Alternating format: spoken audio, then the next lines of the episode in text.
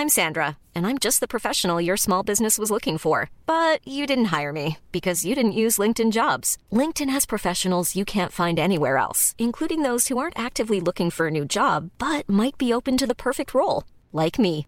In a given month, over 70% of LinkedIn users don't visit other leading job sites. So if you're not looking on LinkedIn, you'll miss out on great candidates like Sandra. Start hiring professionals like a professional. Post your free job on linkedin.com/people today. Since 2013, Bombas has donated over 100 million socks, underwear, and t-shirts to those facing homelessness. If we counted those on air, this ad would last over 1,157 days. But if we counted the time it takes to make a donation possible, it would take just a few clicks. Because every time you make a purchase, Bombas donates an item to someone who needs it. Go to bombas.com slash ACAST and use code ACAST for 20% off your first purchase. That's bombas.com slash ACAST, code ACAST. When you're ready to pop the question, the last thing you want to do is second guess the ring. At Bluenile.com, you can design a one of a kind ring with the ease and convenience of shopping online. Choose your diamond and setting. When you find the one, you'll get it delivered right to your door. Go to Bluenile.com and use promo code LISTEN to get $50 off your purchase of $500 or more. That's code LISTEN at Bluenile.com for $50 off your purchase. Bluenile.com code LISTEN.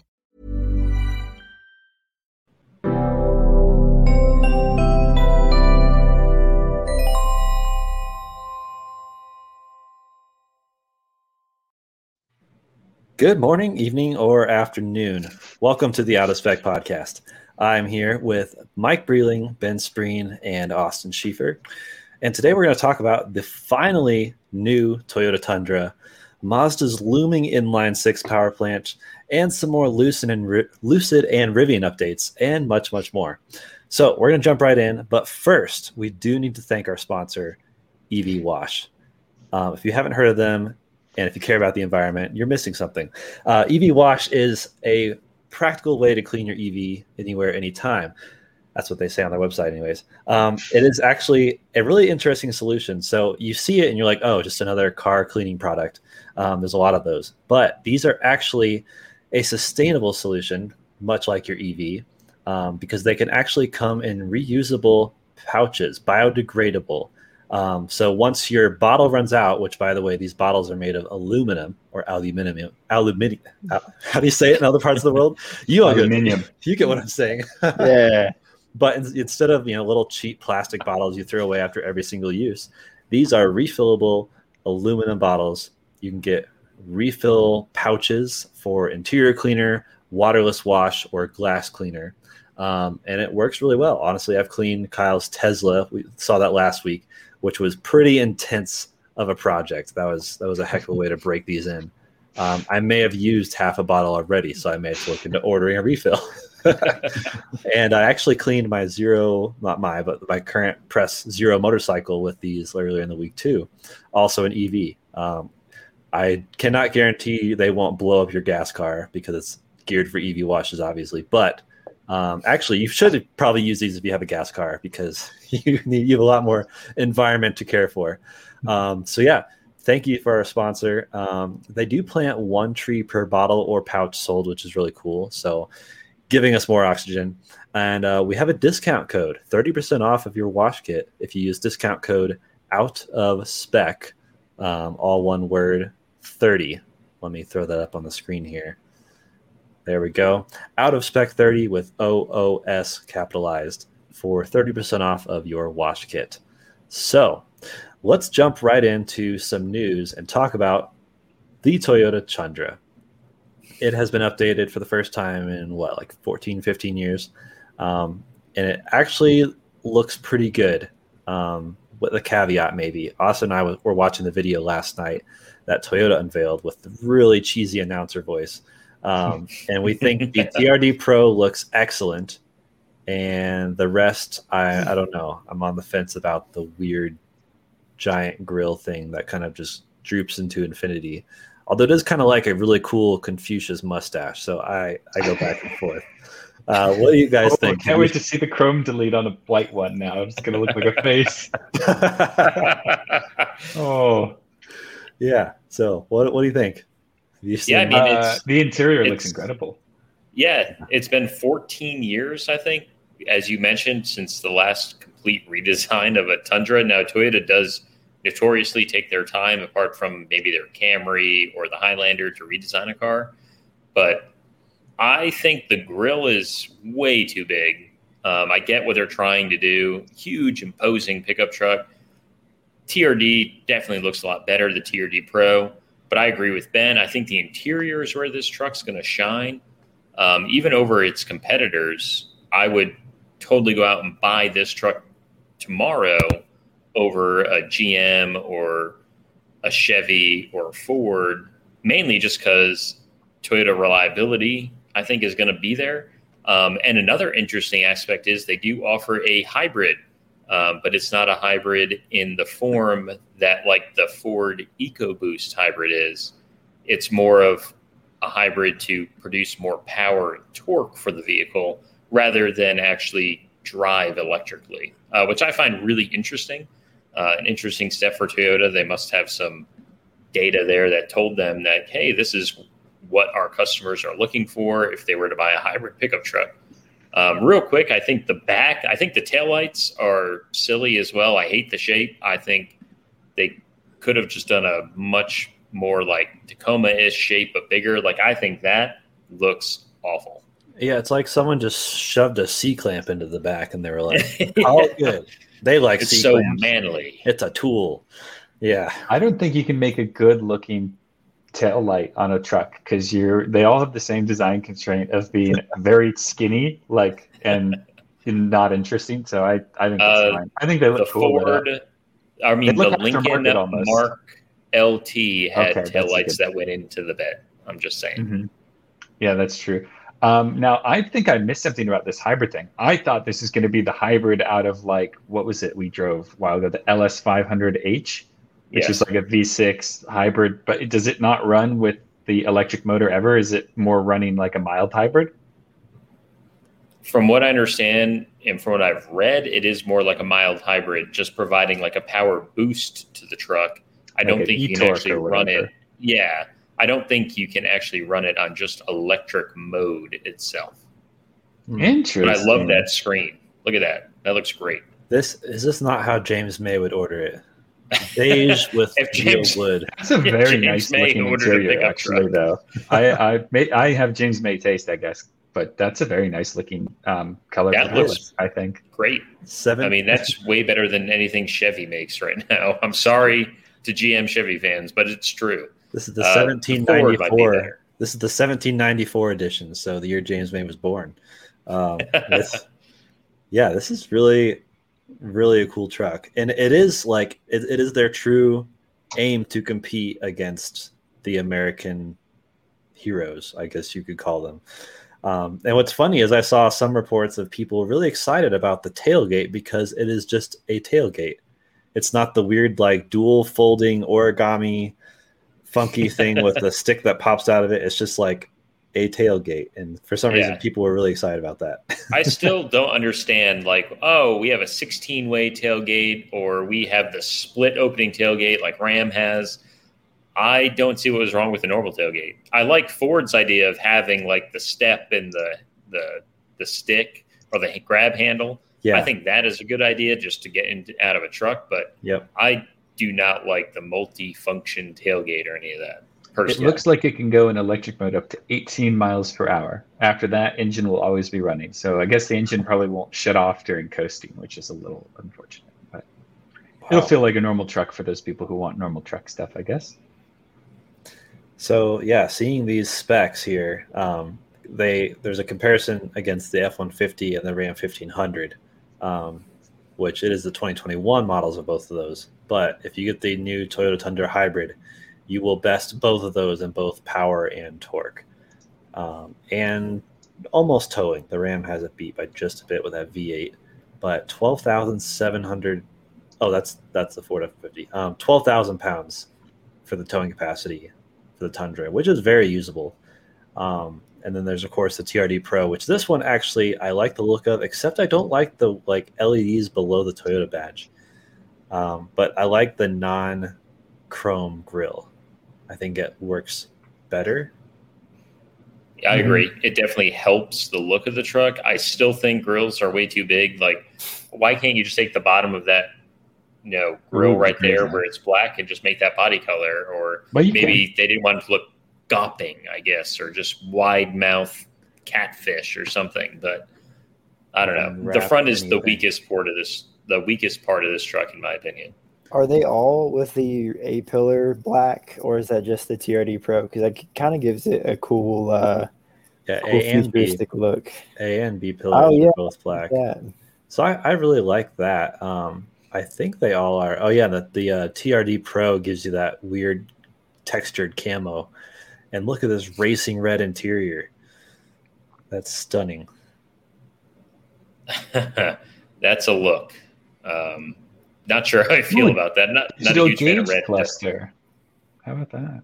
Yeah, I think it's an optional digital gauge gauge cluster on the. Uh, but have, Ooh, have I you, like the tailgate though. have you ever seen TRD Pro that big on a vehicle?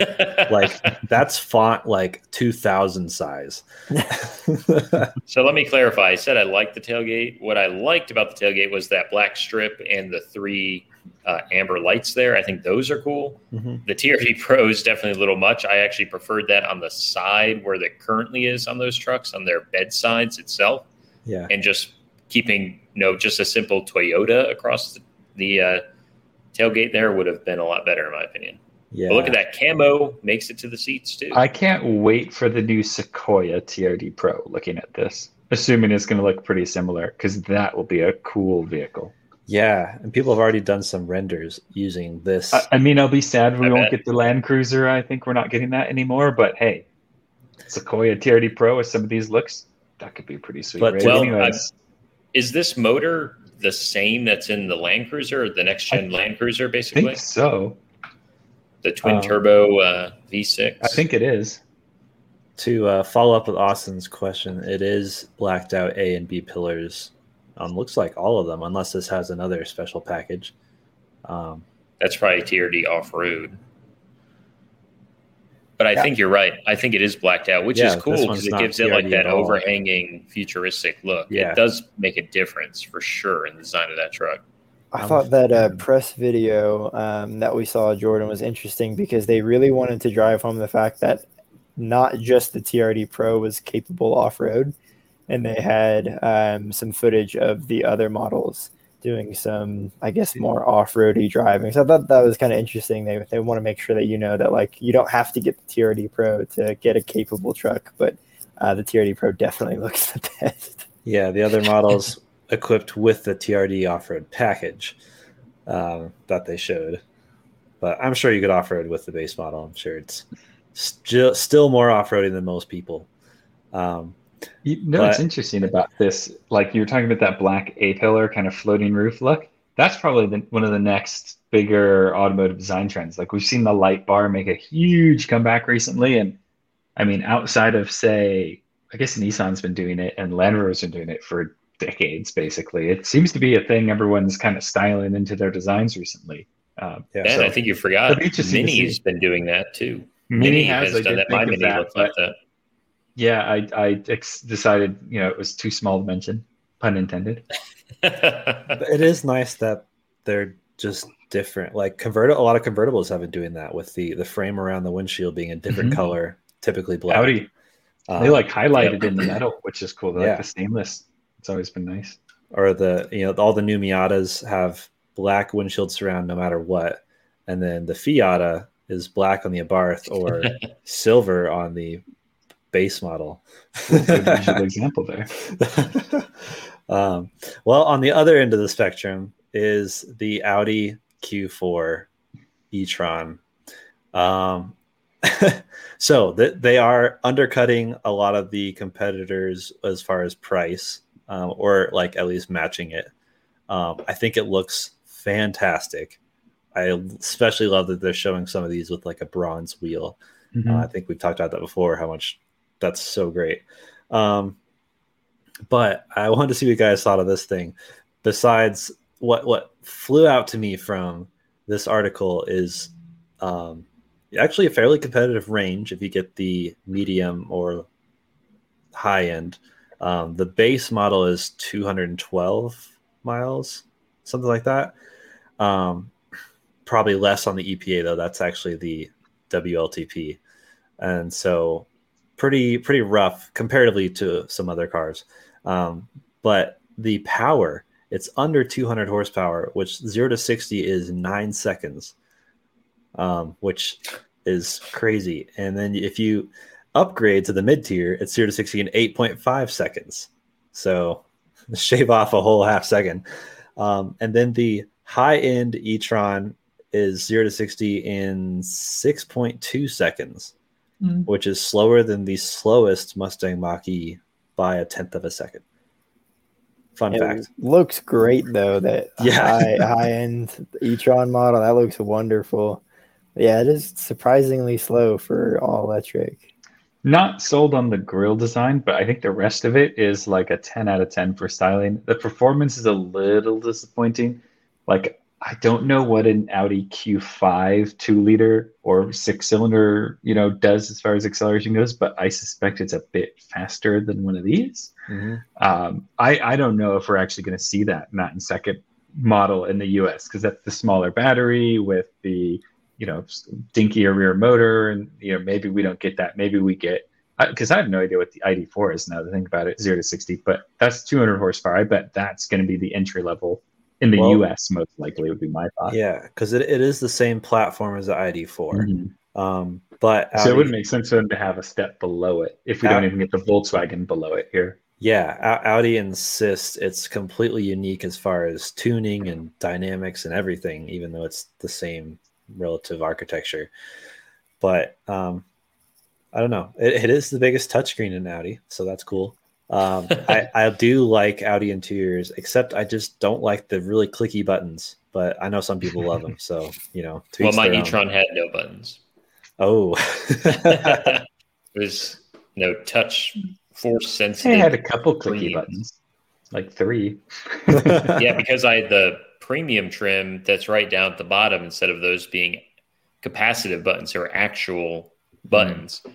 Um, I'm actually surprised by this car by how slow it is, considering that the big e-tron I think is a second faster in all its trims apart from the GT, which is going to be pretty fast um, yeah. comparatively. But I like the front. I do wish they just blacked out the grill, which I'm sure you might be able to do in like a black optic type package. Mm-hmm. Um, but Those I love the headlights. headlights. I love yeah, the, the headlights. are great, and the profile is, I think, really nice. Yeah, that looks. I mean, that's a good looking little SUV. I mean, it's like a Mazda CX-5, but pure electric. Even Mazda can't make that right. Yeah. So, yeah, even, I bet this is going to sell. You know, it, it, it's a EV that I mean, performance is obviously not its main focus, but it's going to be a nice kind of practical EV for people who want something on that spectrum. Like, you know, if you weren't, you know, like, because I think it's hard to include Tesla in this discussion for for some people they're looking at both but you'll meet certainly a large swath of people who won't consider tesla for you know one of many reasons uh, or they want to stay with a brand they already know and trust. So you know in an ev a slower car does tend to feel faster and you can use more of that performance. Maybe that acceleration won't be that big a deal. Um, i still think we won't see anything less than the 200 horsepower version in the us though because at that point you're getting into territory that's no longer impressive for someone coming from the current base model, really. Yeah. And they're saying it'll be under 45,000 in the US, not including up to $7,500 rebate. Um, which is funny. The article originally said $75,000 rebate, but I guess they just fixed Ooh, it. That's a good one. uh, good old typo. But um, yeah, i am excited to start seeing these. I just, we need to start ditching some of the 20, 30 year old cars that really look sore to the eyes and uh, replace them with anything. And this is a good contender. So I like it. Um, Has great wheels. yeah, that's a small thing, but Audi usually great. has really good wheels in I general. Agree. Yeah, I agree. Yeah, I I'm usually not a sucker for manufacturer wheels OEM, but it's solid. Now um, here's the question: Would you do this, or would you do XC40 P8 recharge or Polestar 2. Mm. That gets tough. Polestar 2 actually really makes that tough because that's I a was great like- looking car. I too. think the Polestar I would have just out of being something super unique and very very cool looking. Yeah, Yep. price wise I though, agree. XC40. If I can get the Bowers and Wilkins, anything for the Bowers yeah. One interesting thing I they don't I don't think it's mentioned here, but in the U.S. and this is more of an Electrify America thing, but uh, both Volkswagen, Porsche, and Audi have these charging deals with Electrify America. So when you buy a VW ID4, you get three years of basically unlimited charging on their station, which is pretty good. Um, Porsche gives you three years of 30 minute sessions because their car charges faster. And that's a way for them to pay less money to have that deal. And Audi only gave you 1,000 kilowatt hours of charging sessions, which on the e-tron was like 10 charges. it wasn't a whole lot. So um, it's kind of interesting. I wonder if they're going to have a new deal for this because it's, you know, might have better margins in the same way the ID4 does. But that'd be an interesting thing to see because I know Volkswagen pays a huge amount of money for the privilege, privilege of that three year unlimited uh, program that they have set up with EA, even though they're the same well, not the same company, but they have ties. They don't get a special deal on that, you know, because of how they operate. Yeah, that'll be interesting because it is cool to see the incentives, and some people take severe advantage of it, like that I would. Model S uh, signature red I saw with 200,000 miles of you know free supercharging. So it's a lot of gas savings. Mhm. Um, but actually, on that note, kind of, I wanted to mention an update from Rivian. We're just basically Rivian journalists, and we also do other things on the side. so they are going to do a membership plan, which will include free charging as well as LTE connectivity. Um, well, free. yeah, uh, Members. free if you pay. Yeah, Um, membership to yeah, Gotta love semantics. yeah. but you will um it, uh, it comes with a full year with the vehicle uh with the purchase of the vehicle so that's kind of cool um you can at least try it out see what you think because it is amazing how expensive some of the even just the lte plans are for some of these cars now um so to have Oh, sure. charging and LTE bundled together um i would be really curious to see how good this is um and it also includes Rivian off-road side assistance, which is That's awesome because it's not just roadside. Yes. I like the name, the off-road side assistance. You know, it's a nice Yeah. little like because where they put the little hyphen works perfectly there. yeah. Um, that I see is a tremendous value because I don't know if there's fine print to that, but do you know how much off-road recovery costs? oh yeah. It's insane. Now out onto the fact that you could be out of charge and off-road. Ooh, that's some value. Like I would actively take advantage of that to push the limits of a car or something. yeah. well, Dude, that could we be like a couple hundred next car. dollars easily, just if you're stuck at a beach. I sorry, I am 312 miles into the wilderness. I totally thought that was round trip when they said the length of the trail. I'm really shocked there's no DC fast chargers at you know the top of this mountain. Yeah. I really thought there would be. I thought you guys had a better infrastructure. Yeah, PlugShare said there was something up here. I don't know. I'm just imagining those like watches for like climbers where you pull the thing and the GPS signal goes out and they send like the whole rescue team to get you off the mountain or whatever. I'm imagining people doing that with these, you know, like it'll be a, the the weekly uh you know, there's like these Tesla cam articles of oh look what a Tesla camera caught. It's be like, look where this Rivian was. It's like somehow got recovered under you know coverage there. Underwater, amazing. yeah. I want to push the limits of that program. I think we should drive it to the Arctic Circle. That'd be am- That's my goal. I mean, I want What to I- do that with either the GX or a Rivian, whichever one I feel like I have time to do it. I tell told you, you are debating selling your Tesla. Uh, Rivian is calling your name. yes. is. Do it. Yeah, if you buy a Rivian, I will come take delivery with you. Uh, I'll, I'll go to Antarctica with you. I'll do that.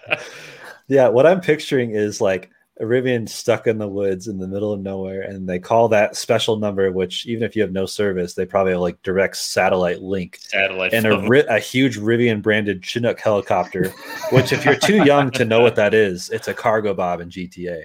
Um, that comes that comes and picks you up and then takes you wherever you want to go. Cargo Man. Bob. so I like Riv- that. Rivian- airdrop a couple batteries or something. Yeah, there you go. so Rivian is working on their charging infrastructure as well. Um, the Rivian Adventure Network. So I like 35 the Canadian one up there, up to Vancouver. Yeah. It looks like. couple little chargers up there up in uh what is it newfoundland too um Mhm.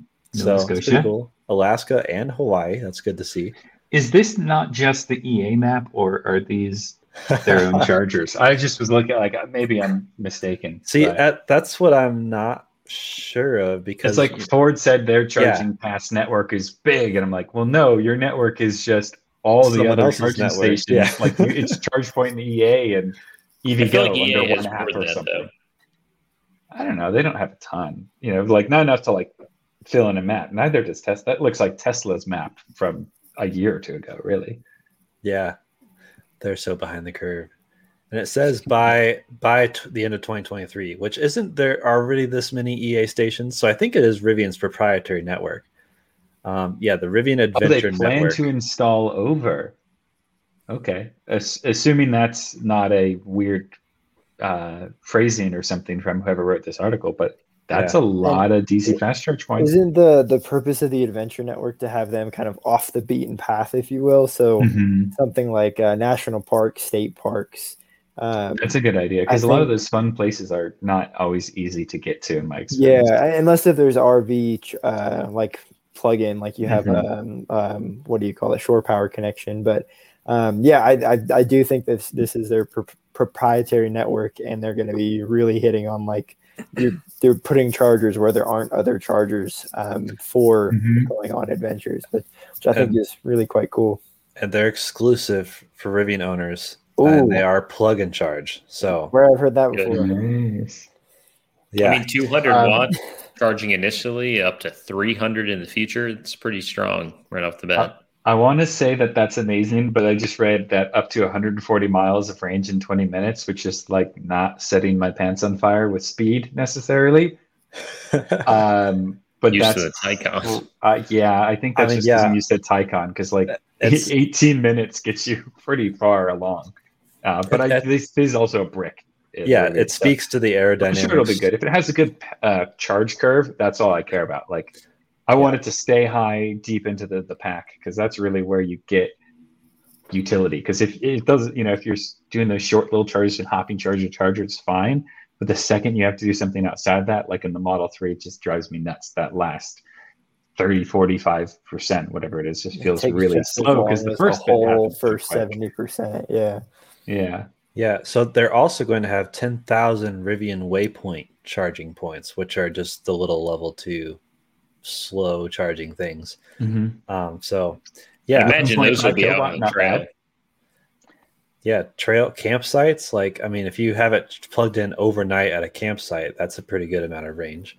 Um, so, I'm a little sad to see that, I, and I think it's the max charger that's you know that's built into their van. I think it's 11 and a half kilowatts is the onboard charger, Mhm. but I really wish they would have had like a uh, you know 19.2 kilowatt AC charger built So, in. That would be What ideal. I, what I just saw that was cool is that those uh, those chargers are actually open to the public Mhm. EV chargers as long as you have the J1772 plug, which is really good Everything on at them because point. Yeah, Tesla would common. never do that. Yeah. Yeah. And this, so that's just for Well- this the slower chargers, right? Tesla, I think, did Yeah. that with their destination chargers, were They- open to whoever.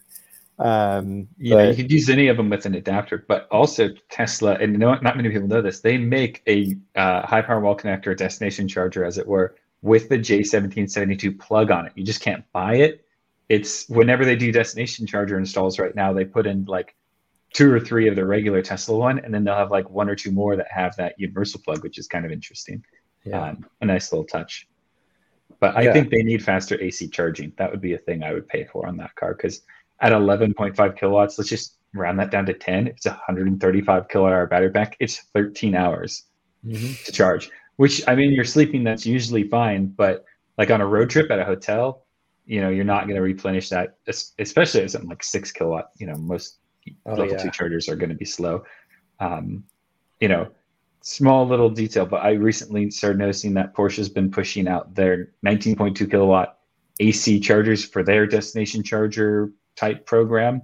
um, where they're giving those away to business owners who apply, and that's the speed I think we need to see more of. That that's putting you know 50 miles of charge in the battery an hour versus 25, you know, at least in Rivian terms.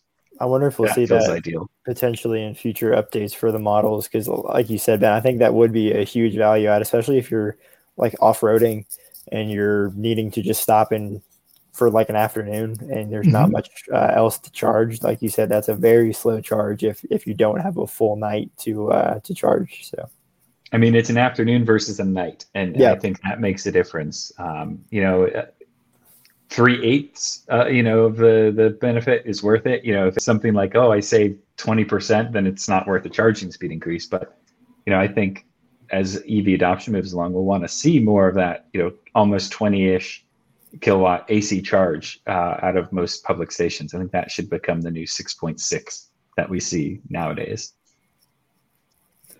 Well, also with Rivian, they more more news, of course, with Motor Trend is uh, doing the Trans America Trail.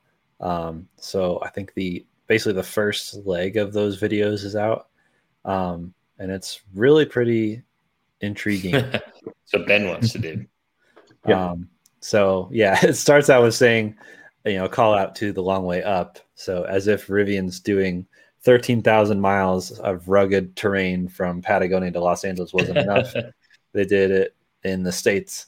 Um, so the Trans-American Trail, for people who don't know, it's basically like a route of kind of interconnected, non-paved roads running from the Atlantic to the Pacific.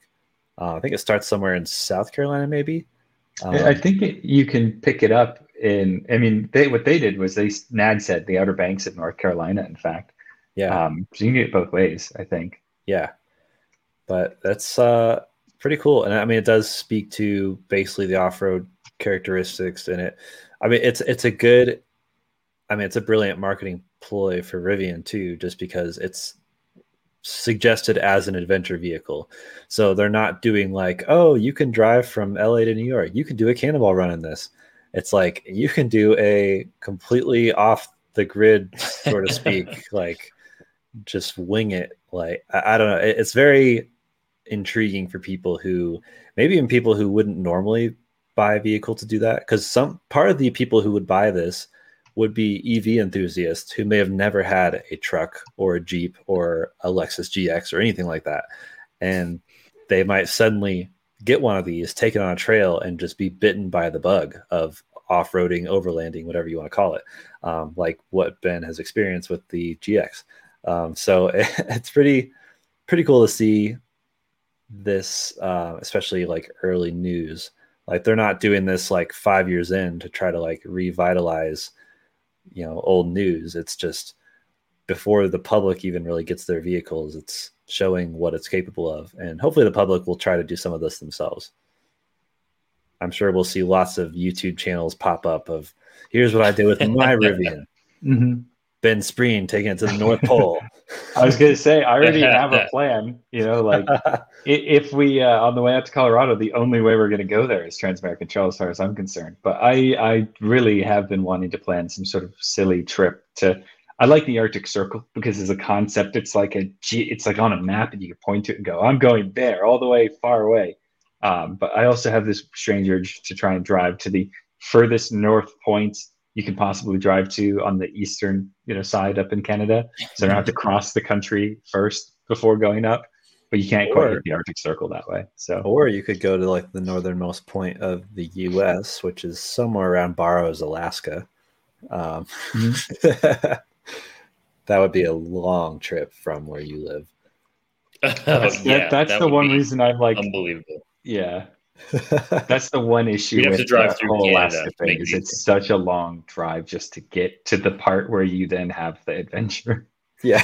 Um, I mean, it took But- apparently it took these guys 43 days to do the entire trip wow. um, from Motor Trend. So well, when you're off road, you don't really do a lot of time away. speed, so Yeah. it makes sense. Yeah. Um, So the, as of this recording, only the first episode is out, and they're going to do a five-part series. Um, and they've already mentioned multiple uh, flat tires, which is expected, I think. So yes, what what gotta I'm carry extra. slight tangent, but what I'm really intrigued by is the potential of you know all this new technology coming out with tires. Like, I mean, we had like run flats that was a thing, but they're terrible for a lot of reasons. But I guess good for certain ones.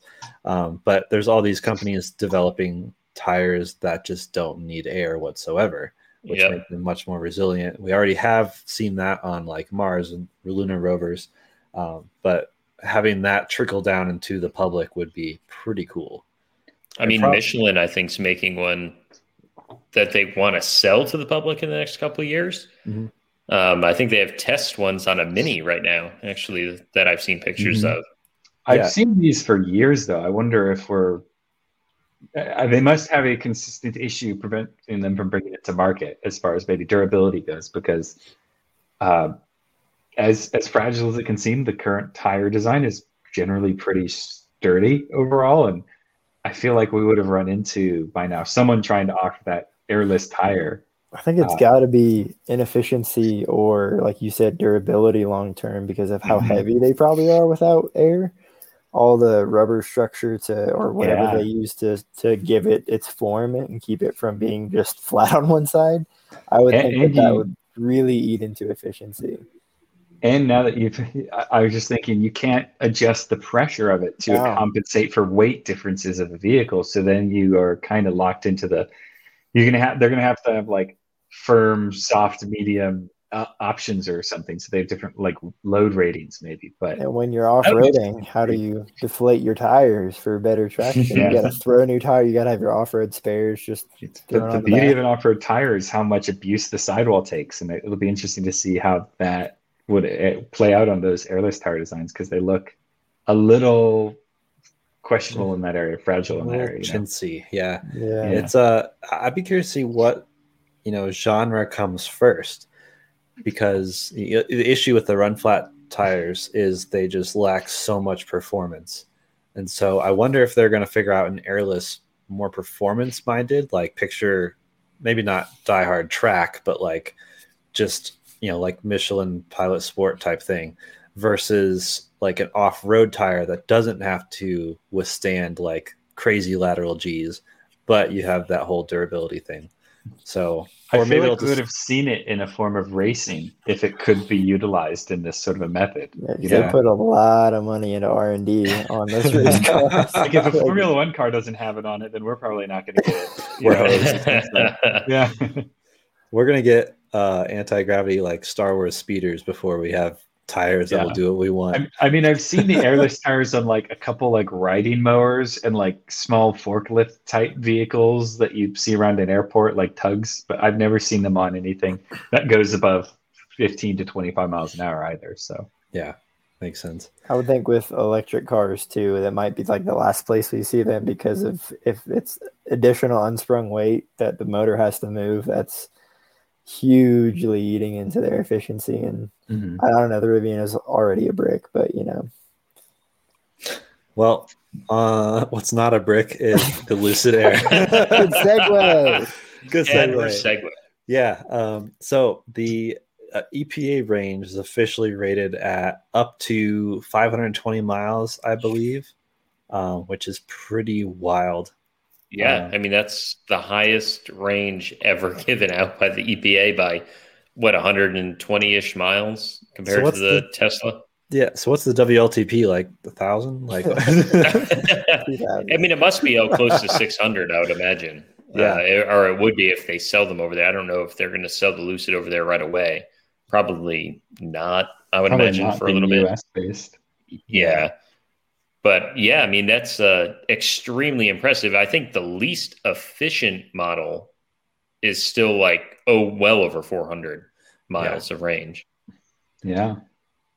so it's, and fast and powerful and well built, allegedly, from the one article who's been able to actually drive one. Uh, yeah. pretty impressive though. I mean, I'm I'm excited to see these on the road and I know they're expensive, but they're expensive for a reason. I mean, you have to have margin, profit margin to be a successful car maker in the beginning. So Yeah. I mean, so this, I mean, look at where Tesla started. Model S was exactly. Yeah. incredibly expensive Was the for same- a while. price. Um, so I think they have every right to kind of price it there and start off there because they're looks like they're doing it with a product that is well worth the the price as far as material design goes um, from a beginning. I also love that the non-performance model is still something like 800, 900 horsepower. I forget the exact figure. Um, but I remember being like, wow, that's a lot. And then it was reading somewhere like, oh, that's the regular one. Very impressed. Yeah, and this this article, our partners InsideEVs did a comparison of the Lucid Air Dream Edition versus the Tesla Model S long range, um, and it, it is you know the Lucid does have significant range over 500 miles, but the Tesla has over 400. Uh, I guess unless you're on the highway, but it's close. It's uh, high 300s, um, and then top speed only 155 and 0 to 60 is only 3.1 seconds. It's like these are incredible numbers, but the Lucid does beat it, but at what cost? About double. Uh, yeah, literally. Yeah. Look at that highway. I mean, this is again EPA test, which could be a little flawed for comparing since we don't know how they do removal. But that the highway and city range are the same. Yeah, that is right? really that's cool. Awesome, because that's the the thing. Like Tesla really does optimize for the AP, EPA test. You can't blame them. It's a, what I think any company would try and do normally, and uh, that results with a number that looks really high, but a real world range when you're actually traveling where range matters, that's not quite so strong. Um, I think but I think uh, there just needs to be like someone's got to do a really well controlled test that's just like put it on the highway 70 miles an hour control for temperature put it on a treadmill for all i care. And like i just want to know if i'm on the highway going 70 what can i get ideally? Because um, that's really the easiest way to compare them you look at those tests people do you know in the real world. They, so do you think that highway range being the same is a product of because what one of the videos i watched of the lucid was talking the i think it was a ceo or somebody was talking about how um, the reason why it's so fast is because they wanted to make it the longest range EV, and long range comes with big battery, and big battery means high output. Um, and I'm wondering maybe that the highway range might be a product of the motors not really having to work too hard because it is such a large battery pack. Um, could be aerodynamics. I'm not sure. What do you guys think? Maybe it could also be a product of that car having, uh, not you know, like I guess there's two ways to look at it. I'm looking at it as Tesla doesn't have as good of a highway range. They're not as efficient there maybe the way I should be looking at it is they're efficient there, but they're very efficient for city use. Whereas, and then the Lucid might not be as good in the city range. That's true. Uh, but it could have a very high efficiency when cruising. Maybe it's less efficient with its regen usage or something. I don't know. Um, but I think to see that gives me a lot more confidence in it. That's certainly exciting to see. I don't know if the bigger motor thing plays into it or more power output, because then then we'd see you know something like uh, yeah, it's tough to know because when you have a different motor, you're going to have a different efficiency of that motor. So it's, I don't know if there's an easy way to scale it up without, you know, affecting that sort of a test in a sense. You know, bigger motor versus smaller motor, there's just going to be different designs in each one. I feel like you'd have to get the uh, 21 inch wheels of the Lucid Air, though. Sacrifice some range for those beauties. Yeah, yeah I'm sure wheels... the EPA is 19 inch wheels. Yeah. So the wheels at the top look like GTI wheels. Speaking of Audi wheels, yeah, these are the 21 inchers. They really look like just massive GTI wheels. I can't remember from which generation, but it's the exact same Mark design. Six, Mark yeah. Six GTI. Yeah. yeah, they look like the wheels that was on that GTI with the W12 in the back or whatever. Yeah. Is that what I'm thinking of? I bet it. I bet it is. they remind me of Golf R wheels, like recent uh, Golf R quite, wheels. but they kind of do have that that vibe, I guess. It, it very much has an holes. Audi look to it, which is a compliment. Like we said earlier, I think Audi knows their way around yeah. a, a, wheel. But uh, the other interesting thing on the aesthetics of this car, watching that video, I didn't realize that Rivian has a patent just for those headlights. They're like nano LEDs, and mm-hmm. the headlights have their own cooling duct. Yeah, that was interesting to hear about. I was like, what? That's the most obscure thing, but it's kind of one of those things where it's such a, a out there car that, like, of course, they have their own patent for, like, yeah, they rethought the headlight because you need to do that. Like, I don't know, just it lined up, but I'm just like, I don't know. It's it's just interesting. I mean, you just shrink something that small, you have less surface area to spit heat with, so you have to be creative about it in some way. So that's true, and I bet it really helps because the angle of that nose coming down is quite sharp. Um, it's got a very low like hood line, so I, I, bet a big part of that was because they were able to fit such a bright headlight in that small of a space. Yeah, more than likely. I mean, the whole design of the car. I think we've talked about it before, but I mean, it's extremely aerodynamic. I mean, I know that we are split on the rear of the car. I, I think most of us don't really like it, but the front of the car and the profile looks good, and the interior should be amazing, uh, even better than the Tesla Model S refresh, um, from what I've been reading about. The so, refresh I mean, I'm, is I'm very good, though. I will say the refresh blew my mind. I was so impressed. Yeah. Oh yeah, you I, you went in it. Did you, you? It was plaid, right? Yeah. I, I yeah, Isn't I thought, it incredible? Yeah, that's the only thing I can think of to ask. I know like I got commentary on it other than like whoa. yeah, I got back into a performance Model Three and I was like, this is slow. And then I got into my Miata at six thousand feet altitude and I was like, this is not even moving. mm-hmm. yeah, the plaid. I mean, it was like yeah, I was in. I was literally in sensory overload because it was so fast. Um, but it was also so nice. Like the interior quality felt very very good.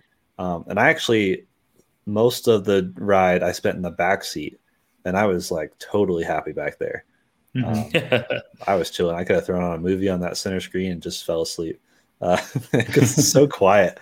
The new um, back seat area is much more comfortable than before. I've ridden in the back of a lot of oh, yeah. generations and the only ones that were like vaguely comfortable were the uh, super executive rear seats you get on like 85D and P85D, which I'm pretty sure there's like 600 of those in the US. Yeah, not a lot. they, don't, they don't fold down. They're two kind of more bucket-like seats, a little armrest in the middle, uh, and they were so cool. cool. I just love it's those. so um, cool. But they don't fold, which is like a huge issue, I think, for a lot of people looking at the space and practicality of the car. And yeah. uh, and they had heating in the back, which is the first Model S to have that. Um, yeah. That's why the app has the temperature and media controls in it because when they launched that package, they said, oh, and you'll be able to control the music and your climate settings from the back of the car. But they never engineered the screen because there was such a low take rate. So instead, they just added those features into the app, which is kind of a clever way of getting around it. But it was sort of uh, one of my favorite little like details I learned over the years. That was really funny. I'd be super curious to see what the plaid uh, or the latest refresh of the Model S feels like. I remember when I was working there, they introduced the Raven, and the Raven from the previous felt like a huge jump. It's like, wow, this feels a little bit more solid than before, um, like well made. If you, I didn't necessarily like some of the materials they chose for that, but um, build quality I, I felt took a, a, huge leap, and it sounds like um, the most recent upgrade is like like uh, exponential compared to that even. Mm-hmm. So they just add also the like noise cancellation, like the active noise cancellation. It was on the specs update. originally, but um, the new update added it. I think. Yeah. Okay, because yeah, I, I think I was in it before the new update, and we also didn't get to hear the sound system, which I was really excited to here, but I just forgot. You know, I was distracted mm-hmm. by speed. I don't know. I mean, when you're in one, it's sort of like a like it's a full time job to like experience that level of acceleration. Yeah. And uh, the, the the friend of mine who let us go for a ride and drive it, he um, he's had a ton of supercars, and he said something I thought that was really good way of summing up like the plaid or just high performance CVs in general, which is no one can do like you can't just floor one of those and say something that sounds smart afterwards. Like just, just you don't have the mental capacity. It's like you know the, the thing everyone would say is usually an expletive or like a, oh or it's like a it's like a groan because it's just so much force is what everyone does.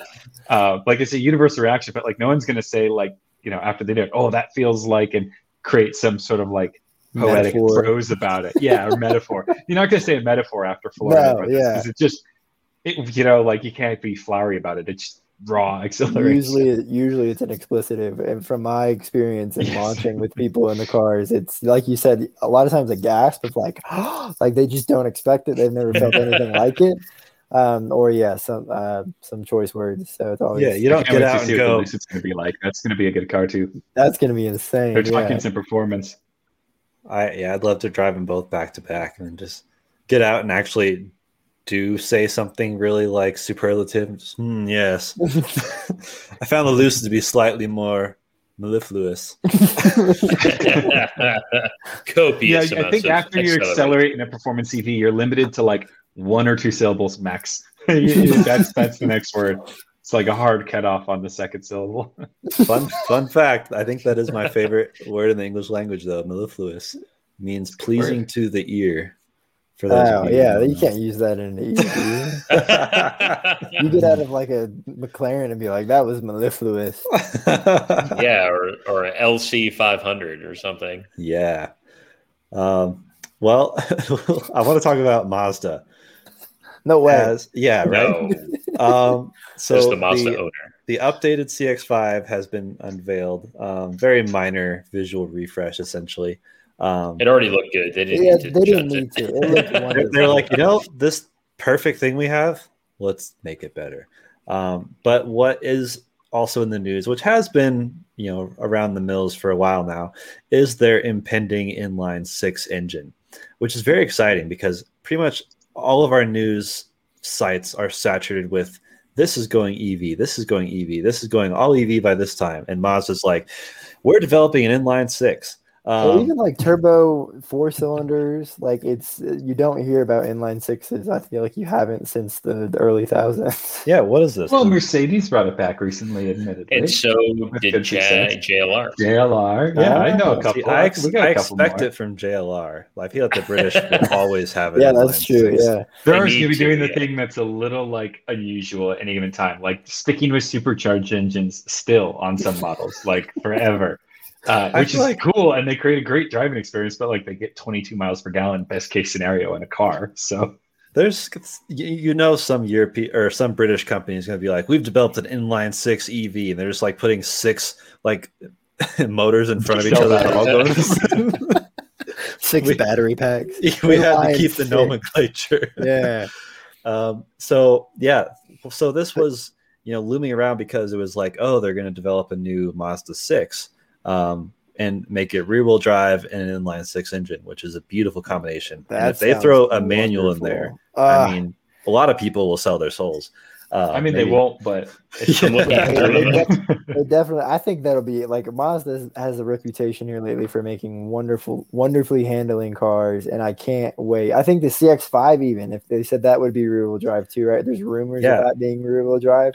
yeah, Like that the sounds so cool. Like, I think they said it's going to be all-wheel drive, but it's going to be on that rear-wheel drive platform. I think I found a clarification on that one uh, okay, So this inline six is it going to be like attached to some like mild hybrid technology, or is it just a straight motor with no battery, electric assist, or anything like that?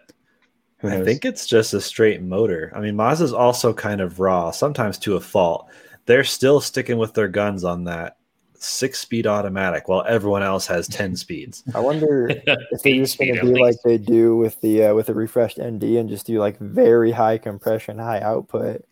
They could, yeah. I mean, by by doing nothing but reworking engineering, they kept the same displacement, same cylinders, and got what like fifteen percent, twenty percent more power. Yeah, Um, Mhm. so I it would be really put, like a cool. big turbo on it, but I don't know.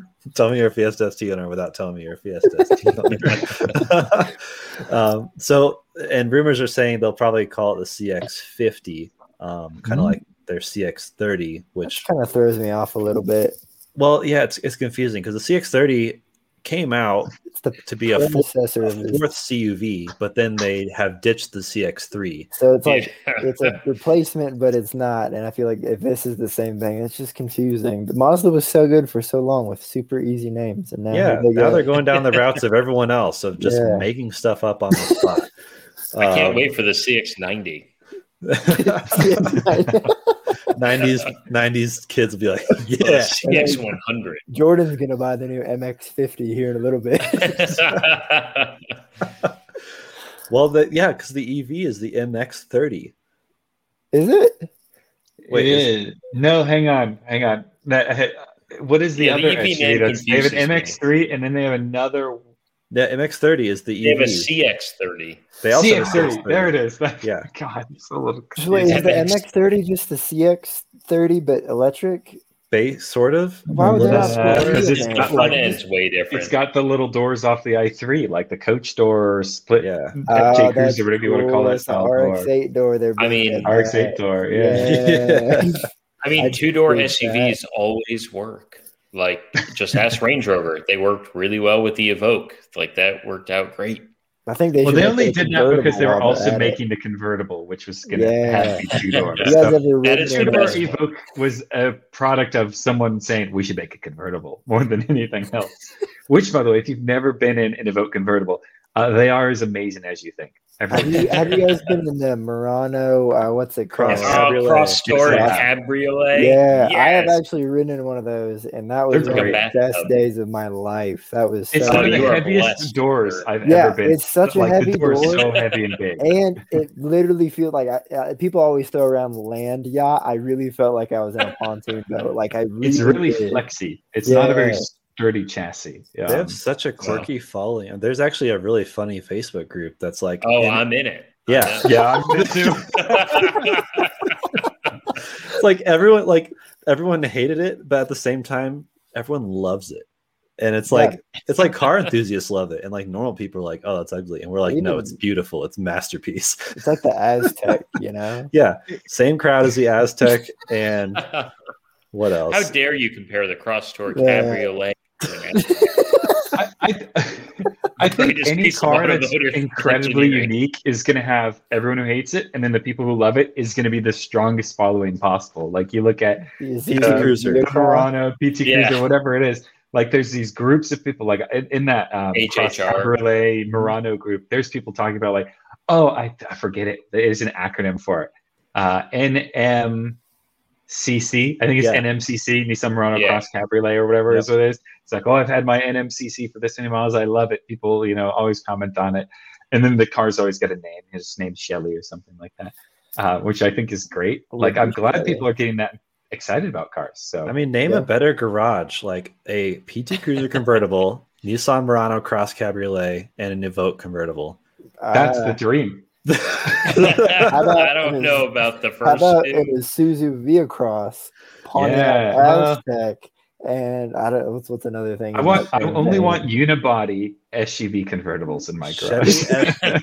but but so every time I think about this, do you want a V8 retractable hardtop convertible with a manual six speed? Look no further than the Chevy SSR. Like I amazing. mean, yeah, if you put the it that manual's way. very rare. but it's true. I'll take the HHR SS instead. Thank you. the Panel van HHR only. Panel. panel van. panel, Yeah, you got Yeah. the panel. That's We way all cool. watch Doug DeMuro. Yeah. So before before we close, I, there's one more subject I want to touch on, and of course, Nissan. Um, oh, So there's talks of the Nissan Skyline four door coming to the US. Um, or is it just to Japan? Well, this is what's confusing because the Skyline is actually already in Japan as the Q50 Q50.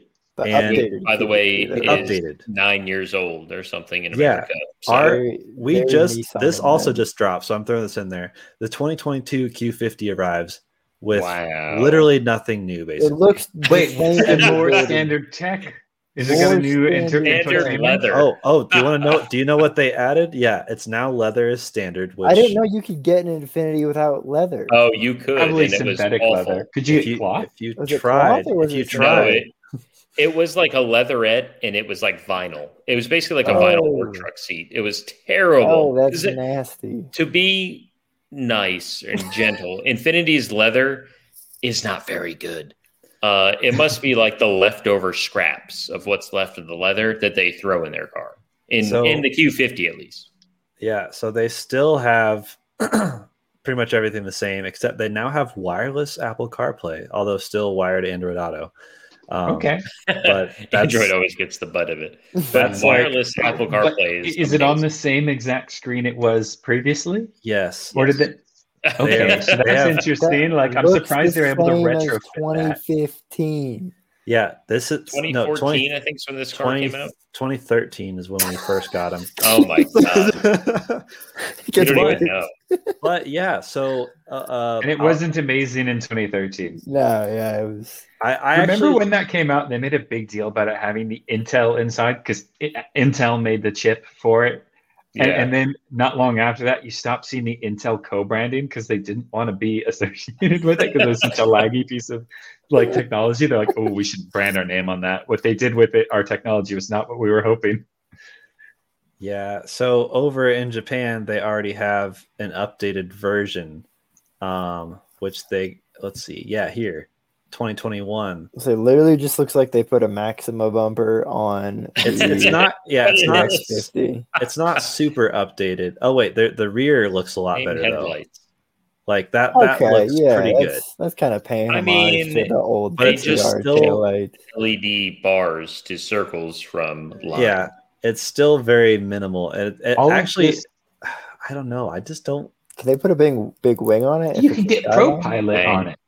That's ProPilot Assist is a great safety system. I actually thought that was good in the um, Nissan Uh, can you get that on the Q50 in America? I think Maybe you probably the I know you I can get. know. I know You you, probably get can. I think you're right. auto cruise and lane to keep and all that. But really, the the only changes So that is- they've made Oh, have been like they've nip tucked the headlights and taillights. They So I put think you metal over the Bose speakers. and It, that's it has a, a a limited ProPilot. It's not the blue button with the No, Yeah, yeah, like the I think it's just like Yeah. lane bouncing versus whatever. it So was if you're spending fifty grand on a sedan, I don't know why. I, it's hard to justify Infiniti's existence sometimes. well, to be fair, it's probably not fifty grand. You're probably going to get like a seven thousand dollar repaint and five thousand off. So it's going to be more like thirty nine after Yeah. it's all said and done. So I just plus want a to lease know. deal where they just give you it for free or something. Like you if said, tell Jordan, people about it. There's so many other things you could have for the money Yeah, that You could re- have a Maxima Platinum for less. It's probably same nicer, car. to be totally honest. Might be. Yeah. I think Uh, the it will feel nicer is. on the inside. Yeah. It has Now- real leather. Infiniti. All of this will be forgiven. All your your sins forgiven. We'll say only nice things. All you have to do is bring out that GTR powered version of it that you teased years ago, the Eau Rouge or whatever it was, named after the corner on Spa. Do that. I will drive GTR drivetrain in the Q50. The rest doesn't matter. We're okay with it then. Just please. and a big wing. Big wing. Yeah, big wing on top. Yeah. Gotta have a big wing. Yeah. How I mean, I don't know. Does anyone remember that concept? I thought that was going to be the coolest car because, like, the idea of like That could be GTR. what they end four-door sedan. I just that's a cool I'm idea. kind of at a at a loss at why they haven't used that GTR platform for something in the Infiniti lineup. That's a good idea. It is such a like solid. I mean, it's a little bit old at this point, but it's Nissan. Yeah. to be expected. You know, maybe throw good. a different They have no gearbox on it or something that you know updates the drivetrain experience a little bit because the GTR drive uh, gearboxes. I have driven one. I've never experienced a longer six to third gear downshift in in automatic. Like, I didn't click paddles. I just left it and, and put my foot down. I've never felt a longer downshift in my life. that's why Uh, I'm like, fast it's and furious. They're rough. doing this with the shifter. Yeah, they got. Oh, no. yeah, yeah, you Yeah. got it. Um, like it's, it's good one gear at a time on power, but other than that, you know. Well, I But think yeah, Nissan's- actually, it could be slower. It wouldn't even have to be as fast as the GTR. It could be heavier Yeah, and luxurious. nicer, and still be cool. That's what blows Actually, my that's mind. a really good idea. what blows my mind Infiniti, you can start paying us anytime you'd like. Is there there there are people who are out there buying brand new GTRs for what 150 grand. What are they now? like one twenty. nowadays, yeah. Uh, Whereas instead, you could have a Mercedes S class. S. E63 wagon. No, just the Mercedes uh, GTS. G, what what's the little GT, Oh, AMG. GT. AMG Yeah. GT, yeah. You, You could you could have a used a slightly used one I of those. could get them new for that. You for get a very good 911. yeah. You could get all the F-Type SVR V8 you want, and that is Yes. a great car. Sounds Audi amazing. R8. Audi R8. I was gonna say AMG GT. R- and- R8's that cheap? I didn't realize that. oh, I- you I can, don't get- know. you can find it for fifty grand. Yeah. Uh, I, I thought we were talking new. No. I- I think- new is it's got to be fair. Got to go new. I think if it's brand new, probably not an R8, but you could get like an RS6, something super cool. Mhm. RS7, yeah. Um, yeah, I it gets you a lot of like high, you know, M8s, competition. Yes, yeah. you can get a lot of great car for I the think money. they just released the M5 CS. I don't know why you wouldn't get that. Yeah, Model S Model one, S. There's no shortage of like just under $150,000 performance vehicles out there. That Yeah. is a really hot segment. that, like, hot, 100 to especially 150 sedans range is really and strong. Pretty sad in Yeah. reality. Yeah, I know it is. But I think that was, you know, I'd have to look at inflation data, but I wonder if that was the sub hundred thousand dollar, Oh, it you know, super I'm sure. competitive thing. I think it's just ago. all moved up, you know, with Pretty inflation. Yeah. Well, it's a solid show. Thanks for joining us. Uh, once again, quick shout out to our sponsor, EV Wash. Um, they plant a tree for every product sold. So definitely So give them a buy some. yeah, buy some. Support the folks who support us. Um, the code again is out of spec 30 for 30% off your wash kit, and that is out of spec 30, no spaces, capital O, capital O, capital S. And um, yeah, we are out of spec and we are at lots of things. Um, Twitter is where you can see a lot of stuff, especially what Kyle's up to. Hopefully, he'll be back on the show pretty soon, but he's still in Europe, but uh, pretty close to coming back over here. Yeah. We might need a whole show dedicated to his trip. Pretty much, yeah. You might need a couple. Yeah. So check out check out all those crazy YouTube videos he's been doing in Germany and Norway and everywhere in between, France. Um, and my Twitter is Jordan underscore Schiefer. And we've got Mike at M underscore Breland. Austin is uh, Instagram at Flywheel Films. And Ben is Benji underscore OOS. And we will see you very soon in another show.